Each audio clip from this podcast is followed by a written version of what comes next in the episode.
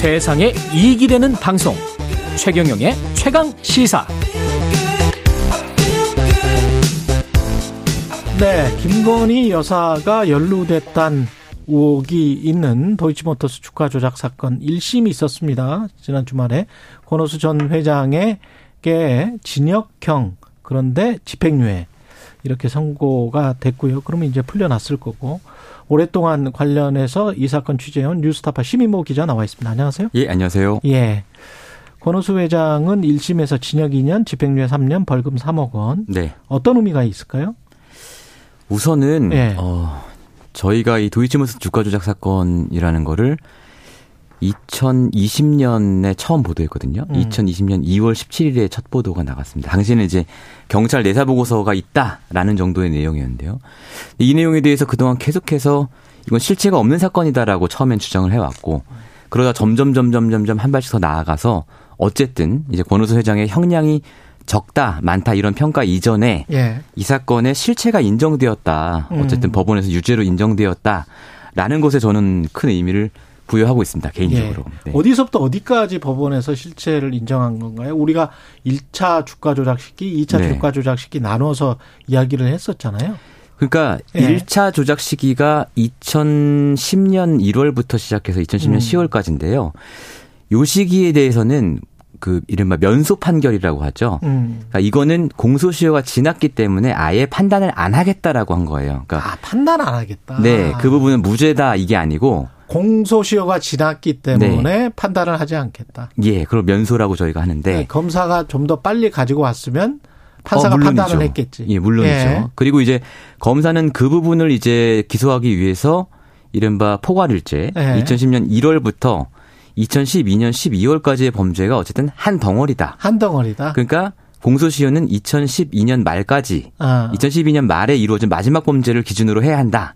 따라서 공소시효는 10년이면 2022년 말까지 살아있는 거다라는 논리로 주장을 했는데, 판사는 그게 아니고 2010년 1월부터 10월까지의 범죄는 그 뒤의 범죄랑 좀 다른 것 같아. 그러니까 이거는 포괄일죄가 아니니까 따로 떼내야 해. 라고 해서 앞부분은 그렇게 떼내고 나니까 이 앞부분의 범죄는 그러니까 2010년 10월에 만료가 된 거잖아요. 예. 그럼 공소시효가 이게 기소한 게 2021년 10월이거든요. 예. 그러니까 기소한 시점에서 이미 공소시효가 1년 정도 지나 있었던 거예요. 그렇기 때문에 이 부분은 판단하지 않겠다라고 한 거고. 기소 시점이 늦었기 때문에. 예, 이 나머지 부분은 검찰이 주장한 대로 포괄일죄 맞다. 그래서 이건 2012년 말까지를 공소시효 기산점으로 봐서 이거는 판단을 해줄게 라고 해서 판단을 한 거예요. 그 나머지에 관해서는 예. 좀 이따 이야기를 하고, 이렇게 이제 그 재판부에서 판단을 해서 네. 대통령실에서는 그거 맞지 않느냐, 우리가 말했던 게 1차 조작 시기 네. 때 네. 그때 우리는 그냥 계좌와 돈을 맡겼을 뿐이고 네. 뭐 몰랐다, 이 사람들이 주가 조작 세력이지 네. 그랬다 나중에 빼왔기 때문에 네. 그래서 1차 조작 시기 때만 우리가 들어왔었는데 그때마저도 이제 공소시효가 지났기 때문에 네. 우리가 무죄인 게 맞지 않느냐, 이런 이제 논리인 네. 것 같습니다. 그 논리가 성립되는 논리인지 모르겠는데, 왜냐하면 네.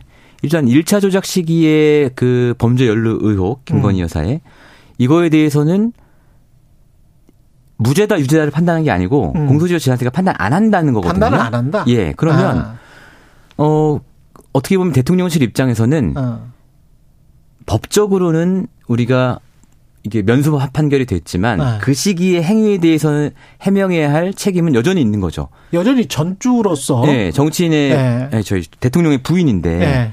그게 법원에서 요건 공소시효 지나서 면소할 테니까 네. 더 이상 묻지 않겠습니다 하면 대통령 부인도 그럼 나는 이제 자유입니다, 이게 되는 게 아니잖아요. 우리가 네. 실체적으로 물리적으로 네. 돈을 맡겼으면 전주라는 그 워딩, 그렇죠. 그 단어를 쓰는 거니까 네. 여기에는 이거는 가치 중립적입니다. 그게 팩트죠. 뭐 유죄 예. 무죄랑은 예. 상관이 없어요. 맞습니다. 예. 그러니까 김건희 여사는 1차 네. 때 네. 돈과 계좌를 맡겼기 때문에 네. 1차 때도 전주였고. 그렇죠. 자, 근데 돈과 계좌를 맡긴 것뿐만 아니라 예. 본인도 거래를 했고요. 했고. 예. 근데 2차 때는 지금 유죄가 나왔단 말이죠. 예. 유죄가 나온 거는 누구한테 유죄가 나왔고 예. 그다음에 다른 전주들에게는 어떤 선고가 나왔는지. 일단은 저희가 2차 작전 세력들이라고 예. 부르는 사람들, 여기엔 물론 당연히 권오수 회장이 가장 주도적으로 들어가고요. 그렇죠. 거기에 토러스 정권의 김모 지점장, 네. 그리고 비인베스트의 이모 대표, 예. 이런 사람들 전부 유죄가 나왔죠. 물론 그렇군요. 집행유예지만. 그리고 거기에 한 가지 특기할 만한 게 우리기술이라는 회사 있잖아요. 그렇죠. 그 회사의 부사장인 이모 씨가, 이모 씨는 이 작전에 전주로 참여했는데 이분은 이제 유죄가 나왔어요. 그러니까 지금 많은 언론 기사에서 전주는 무죄 아니냐 이렇게 나왔는데 네. 사실은 전주 두 명이 있고 네. 그중에 한 명은 유죄, 그리고 다른 한 명 손모 씨라는 사람. 그렇군요. 이 사람 순수 투자자인데 네. 이 사람은 무죄가 나온 상황인 거예요. 그러니까 전주도 사실은 이 가담 정도나 가담한 양태에 따라서 유무죄 판단이 갈린 거죠. 그렇군요. 네. 그러면 김건희 여사는 단순 전주였느냐? 네. 그러니까 대통령실의 해명대로 주가 조작인지를 모르고 네. 돈과 계좌를 맡긴 단순 전주였느냐? 네. 아니면 단순 전주를 넘어서서 공범이었느냐? 이게 지금 그게 핵심이죠. 그게 핵심이죠. 네. 일단은 기본적으로 저희가 검찰 공소장에 김건희 여사의 그 시세 조종성 매매 기록이 284개가 이제 포함되어 있다고 말씀을 드렸잖아요. 예. 처음에. 근데 이제 1차 게 다 날아갔잖아요. 1차 작전 때 날아가서 이제 50개가 남아있습니다. 그래도 여전히. 예. 그러니까 공소시효가 지나지 않은 50개의 부정거래가 여전히 남아있는데 특기할 만한 것은 그 부정거래가 전부 통정매매예요. 그러니까 이제 부정거래를 두 가지 유형을 나눌 수 있는데 하나는 통정매매고 하나는 그 외 뭐 고가 주문, 뭐 허수매수 뭐 이런 것들로 나뉘거든요. 근데 네. 앞에 게 훨씬 더 중한 거예요. 왜냐하면 통정매매는 내가 세력과 사고판 거예요. 그렇죠. 짜고. 예. 근데 고가매수나 이런 거는 세력과 거래하지 않아도 내가 이렇게 주문을 내기만 하면 범죄로 잡힐 수 있는 거거든요. 그렇죠. 근데 김건희 여사의 남은 50건의 그 거래는 전부 통정매매에 해당되는 중한 범죄들이고. 그리고 이제 저희가 계속 방송에서 보도가 나왔던 이를테면 그 주가 조작 세력 간의 문자 메시지가 오가고 나서 김건희 여사 바로 샀다. 뭐 이런 거래들 있지 않습니까? 예. 이런 거래들이 전부 통정 거래고. 그러니까 범죄 일람표에 통정 매매라고 네. 적시돼 있는 게 네. 김건희 여사의 매매가 있는 거네요. 있어요. 많아요. 네. 그런데 이제 문제는 판사가 판결을 하면서 검찰이 이만큼의 이제 부정 거래를 갖고 왔는데 이 중에서 일부는 내가 보니까 이게 해당 안 된다. 범죄적 거래가 아니다라고 이제 판단한 부분이 있어요. 예. 그렇기 때문에 판결문이 나와 보면 이 중에서 김건희 여사께 몇 개가 살아남았는지. 그거 다시 봐야 되는구나. 예. 그리고 그 무죄가 난 전주 선모 씨 거는 몇 개나 살아남았는지 예. 이런 것들을 다 비교해서 판단을 해볼 필요가 있죠. 지금 뭐 판결 요지만 가지고는 판단하기가 힘들어요. 맞습니다. 예. 예. 판결문에 붙어 있는 그 범죄 일람표가 다 봐야 되네. 예, 있어야 돼요. 예, 범죄 일람표를 다시 다 보고 네. 검찰에서 기소했던 범죄 일람표의 내용 중에 네. 재판부가 어느 정도를 인정했는지 거기에 예. 김건희 네. 여사가 네. 있는지 없는지 김건희 네. 여사의 매매가 있는지 없는지 그걸 맞습니다. 통정매매로 재판부에서 확인해 줬는지 아닌지가 맞아요. 중요하네. 그러니까 통정매매 네. 한 300여 건 중에 재판부가 이거 한 100건 정도는 아닌 것 같아라고 빼줬고 네. 그러니까 전체 중에. 그리고 그런 부정거래들, 네. 다른 부정거래들 한 3,600건인가 700건 중에 한 600건 정도는 빼줬거든요, 재판부가. 예. 근데 그중에 어떤 걸 빼줬는지를 우리가 봐야 되는 거예요. 공소시효, 네. 확인을 하면 또 한번 나와주시기로 하고요. 예, 그거 확인해야죠. 예. 예. 공소시효와 네. 관련해서는 그러면 이번 재판이 어떤 의미가 있는 건가요? 김건희 여사의 공소시효와 관련해서는? 이런 거죠. 예. 이제. 만약에 재판부가 공소시효 포괄일죄로 끊는 시점을 2011년 말까지다 이런 식으로 했으면 김건희 여사가 훨씬 더 편해졌겠죠. 예. 근데 어쨌든 재판부가 이걸 끊는 시점이 예. 1차 작전 딱 끝나고 2차 작전 시작되기 전 시점, 요 시점이잖아요. 예. 근데 요 시점 바로 직후에 예. 김건희 여사 매매를 엄청 했단 말이에요. 그렇죠. 2010년 10월 말부터 11월 초까지 그렇기 때문에 이번 판결로 어쨌든 1차 작전과 관련돼서는 김건희 여사 법적 책임을 벗을 수 있을지 모르겠지만 2차 작전에 연루된 게 너무 아직 많기 때문에 여전히 그 김건희 여사로서는 발 뻗고 자긴 좀 힘든 거 아닌가? 발 뻗고 자긴 힘들다. 예, 예, 예. 전주들 그 소환돼 썼던 전주들이랄지 이런 사람들을 보면 네. 어떻습니까? 1차와 2차에 모두 연루됐던 사람들이 네. 그러니까 뭔가 흔적이 나온 사람들이 김건희 여사 말고 또 있습니까? 없어요. 없습니까? 그러니까 이제 유일합니까? 예, 김건희 여사. 1차 작전 세력과 2차 작전 세력의 모두에게 계좌를 빌려준 사람은 예, 김건희 여사 유일하고요. 그렇군요.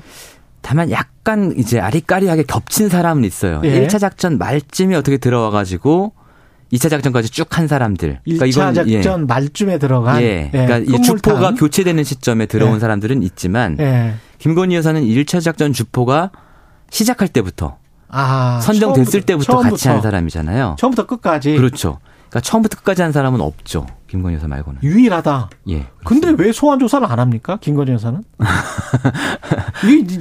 지금 어지간한 전주들 다 소환 조사했을 거 아니에요? 그럼요. 다 했죠. 예. 뭐 한 100명 가까이 된다 그러는데. 넘죠. 예. 100명이 넘습니까? 예. 100명이 넘. 그러니까 전주랑 예. 관계자들, 증권사 직원까지 하면 엄청나게 많은 사람들을 소환했고요.